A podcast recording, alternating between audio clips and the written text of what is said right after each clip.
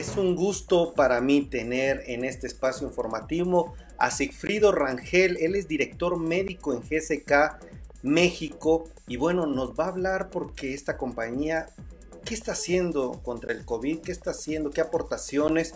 Pues es una de las firmas más importantes de origen británico en el sector farmacéutico y bueno, quiero darle la más cordial bienvenida. ¿Cómo estamos, Sigfrido? ¿Me escucha? Muy buenas tardes. Hola, ¿qué tal? Buenas tardes. Muchísimas gracias por el espacio. Encantado de estar aquí en tu espacio con tu público. Muchas gracias a usted. Bueno, quisiera preguntar un poco, ¿me podría platicar quién es GSK a nivel global, esta multinacional? ¿Qué aporta hacia la salud? Un poco del contexto, por favor. Por supuesto, bueno, GSK es una compañía, como bien dices, global.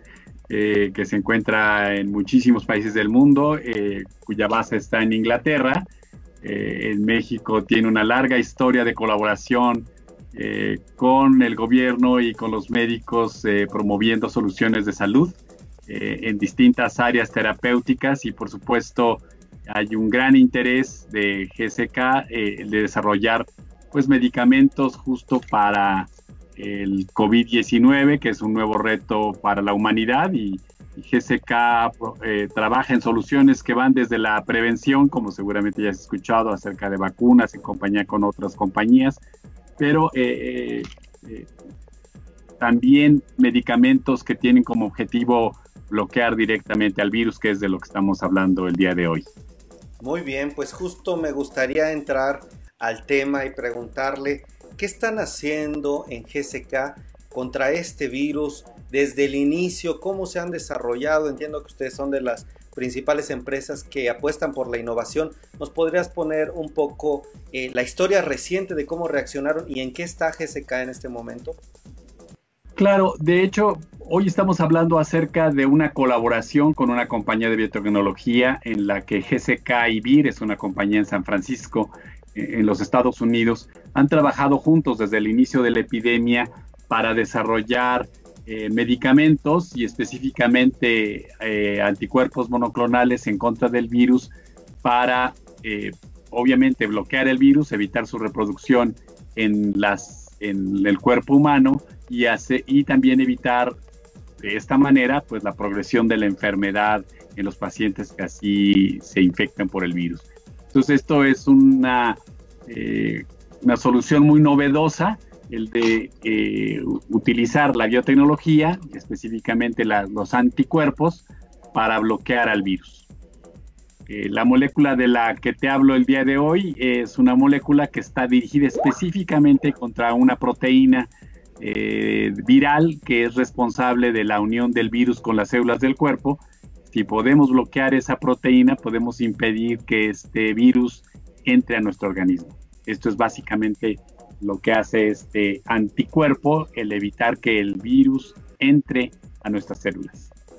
Muy bien. Sigfrido, me gustaría también preguntarle, hay algunas dudas sobre este tema de investigación.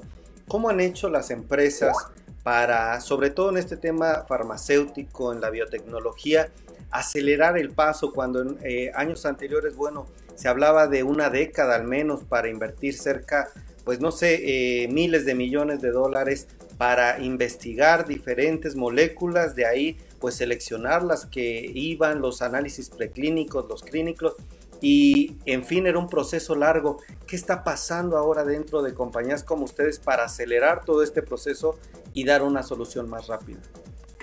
Bueno, eh, tiene que ver con varias cosas. Por supuesto que el estado de la tecnología también es muy diferente que hace algunos años. Es la, la tecnología ha permitido desarrollar pues moléculas de una manera más fácil. El desarrollo de anticuerpos monoclonales no es un no es una tecnología nueva, es una tecnología que ha estado eh, y utilizándose en muchas áreas de la ciencia, especialmente en la oncología y en algunas otras más eh, para el diagnóstico, por ejemplo, de enfermedades, etcétera. Y aprovechando justo a una compañía que tiene una gran experiencia eh, desarrollando esta tecnología de uso de monoclonales es que GSK se une a VIR y, y, y, digamos aprovecha esta experiencia en el desarrollo de monoclonales para probar un monoclonal en contra del virus.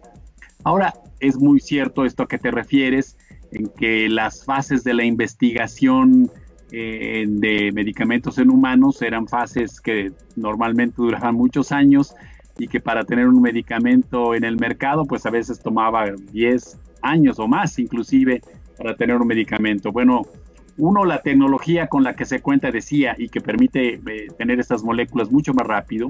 Y segundo, el acortar las fases de investigación, eh, por supuesto, no sacrificando la seguridad, que es fundamental para poder determinar el uso de medicamentos en humanos, pues ha permitido eh, tener información más rápida de, de, de, los productos, ¿no?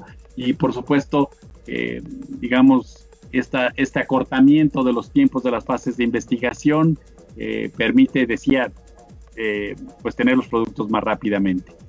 Y, bueno, eh, esta, esto es fundamental para una pandemia como la que estamos viviendo actualmente, donde es claro que tenemos que desarrollar soluciones lo más pronto posible, no solamente para prevenir la enfermedad, sino para aquellos que ya la desarrollan, pues no progresan los estadios más avanzados y podemos detenerlo.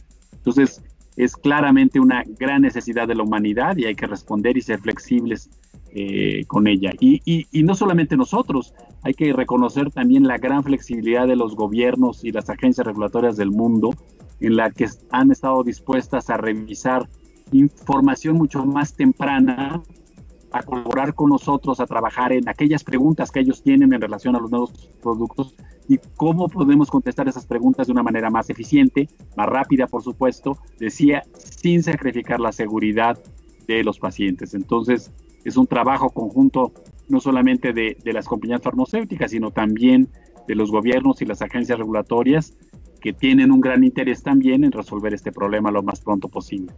Muy bien. Pues amigos que nos están viendo, fíjense, yo conozco a GSK ya desde hace algún tiempo, tiene presencia en México, aquí tiene plantas, están enfocados en áreas terapéuticas como VIH, eh, el área respiratorio, vacunas, eh, vacunas, uno de los principales. Yo la conozco, ¿ustedes qué les está pareciendo esta información? Coméntenme, gracias a Elia Ríos, quien manda saludos, a Sigfrido, a Diana Villegas de Estafeta, a Daniela Benoit, gracias por estar aquí.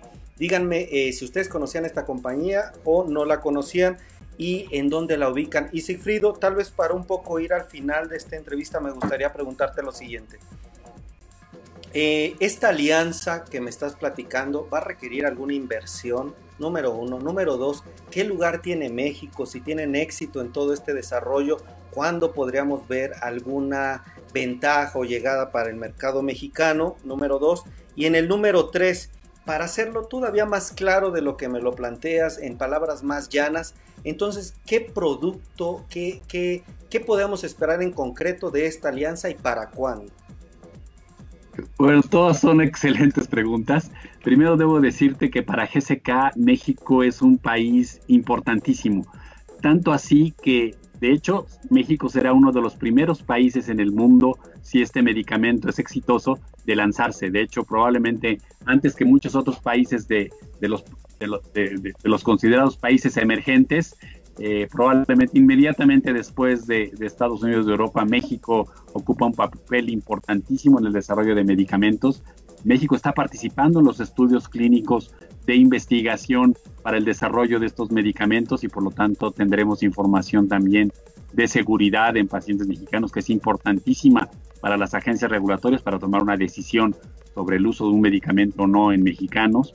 Y, claro, es, un, es, una inversión conjunta entre, eh, bueno, de GSK con esta compañía de biotecnología y, lo que se anticipa es que si nuestros estudios que actualmente están en curso y que están por terminar la fase 3, es decir, la fase ya de investigación en, en gran escala, que seguramente han escuchado tú y tu público, que cuando un producto se encuentra en fase 3 es, digamos, la último periodo de investigación antes ya de solicitar a las agencias regulatorias su registro, probablemente podríamos estar en mayo en el mercado mexicano eh, con este nuevo medicamento. Este medicamento tiene, este monoclonal, tiene la capacidad de bloquear la entrada del virus y algo que es muy interesante es que actúa en un sitio que es distinto del que eh, estamos escuchando ahorita en las noticias que está mutando. Es decir, esta parte del virus que se pega a las células y que es altamente variable y que está mutando y que está haciendo que haya eh, pues aparición de nuevos variantes del virus tanto en Inglaterra como en otros países del mundo, tiene dos componentes en sus proteínas, una, un componente que es altamente variable, que es muta, y una sección que es altamente estable, que es justo a donde actúa nuestro monoclonal. ¿Esto qué significa? Que significa que aunque el virus mute, el virus cambie, este medicamento tiene el potencial de seguir actuando, no importa que el virus esté modificándose como seguramente va a ocurrir con el tiempo. Entonces es una gran noticia porque tendremos un medicamento que bloquee la entrada del virus y evitará que los pacientes que tienen factores de riesgo progresan a la, a la forma más grave de la enfermedad y que no importa que aparezcan nuevas variantes del virus, seguiremos siendo efectivos. Entonces son buenas noticias en relación a cómo es que GSK está abordando el problema pues de esta pandemia que por supuesto nos ha afectado a todos. Muy bien, excelente lo que me dice. Pues permítame rapidísimo en los últimos dos minutos, doctor, leer lo que nos está diciendo la audiencia. Hay una pregunta de Diana Villegas de Estafeta. Doctor, ¿cómo serían las dosis? ¿El costo sería elevado? Yo le añadiría esa pregunta. ¿Están pensando en un mercado público o en un mercado privado? Eh, Marta, gracias, saludos a Marta Hernández, Elia Ríos, un abrazo a Marta Hernández que nos está viendo, a Marta Claudia también un abrazo. Elia Ríos dice, debe destacarse todo el esfuerzo que han venido haciendo farmacéuticas a nivel global para desarrollar vacunas y tratamientos para hacer frente al COVID. A vivir saludos. Diana Villegas dice, claro que sí la conocía, Glaxo, Smith Klein, muchos medicamentos excelentes. También Mariel Medina la conocía. Y bueno, Marta Claudia, Daniela, saludos. Pues doctor, ¿qué le parece si con, eh, terminamos con estas preguntas? Precios, acceso, ¿cómo estaría? Esta, esta, esta, este medicamento es un medicamento de dosis única, es decir, es una sola infusión de aproximadamente 60 minutos. Eso facilita muchísimo su uso, tiene una, una vida media suficientemente larga para producir una protección bastante duradera eh, y por lo tanto, decía, es de una sola dosis.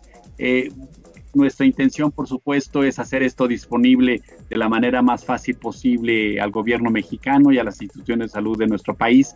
Eh, es principalmente nuestra intención, por supuesto, que los pacientes mexicanos se beneficien de él.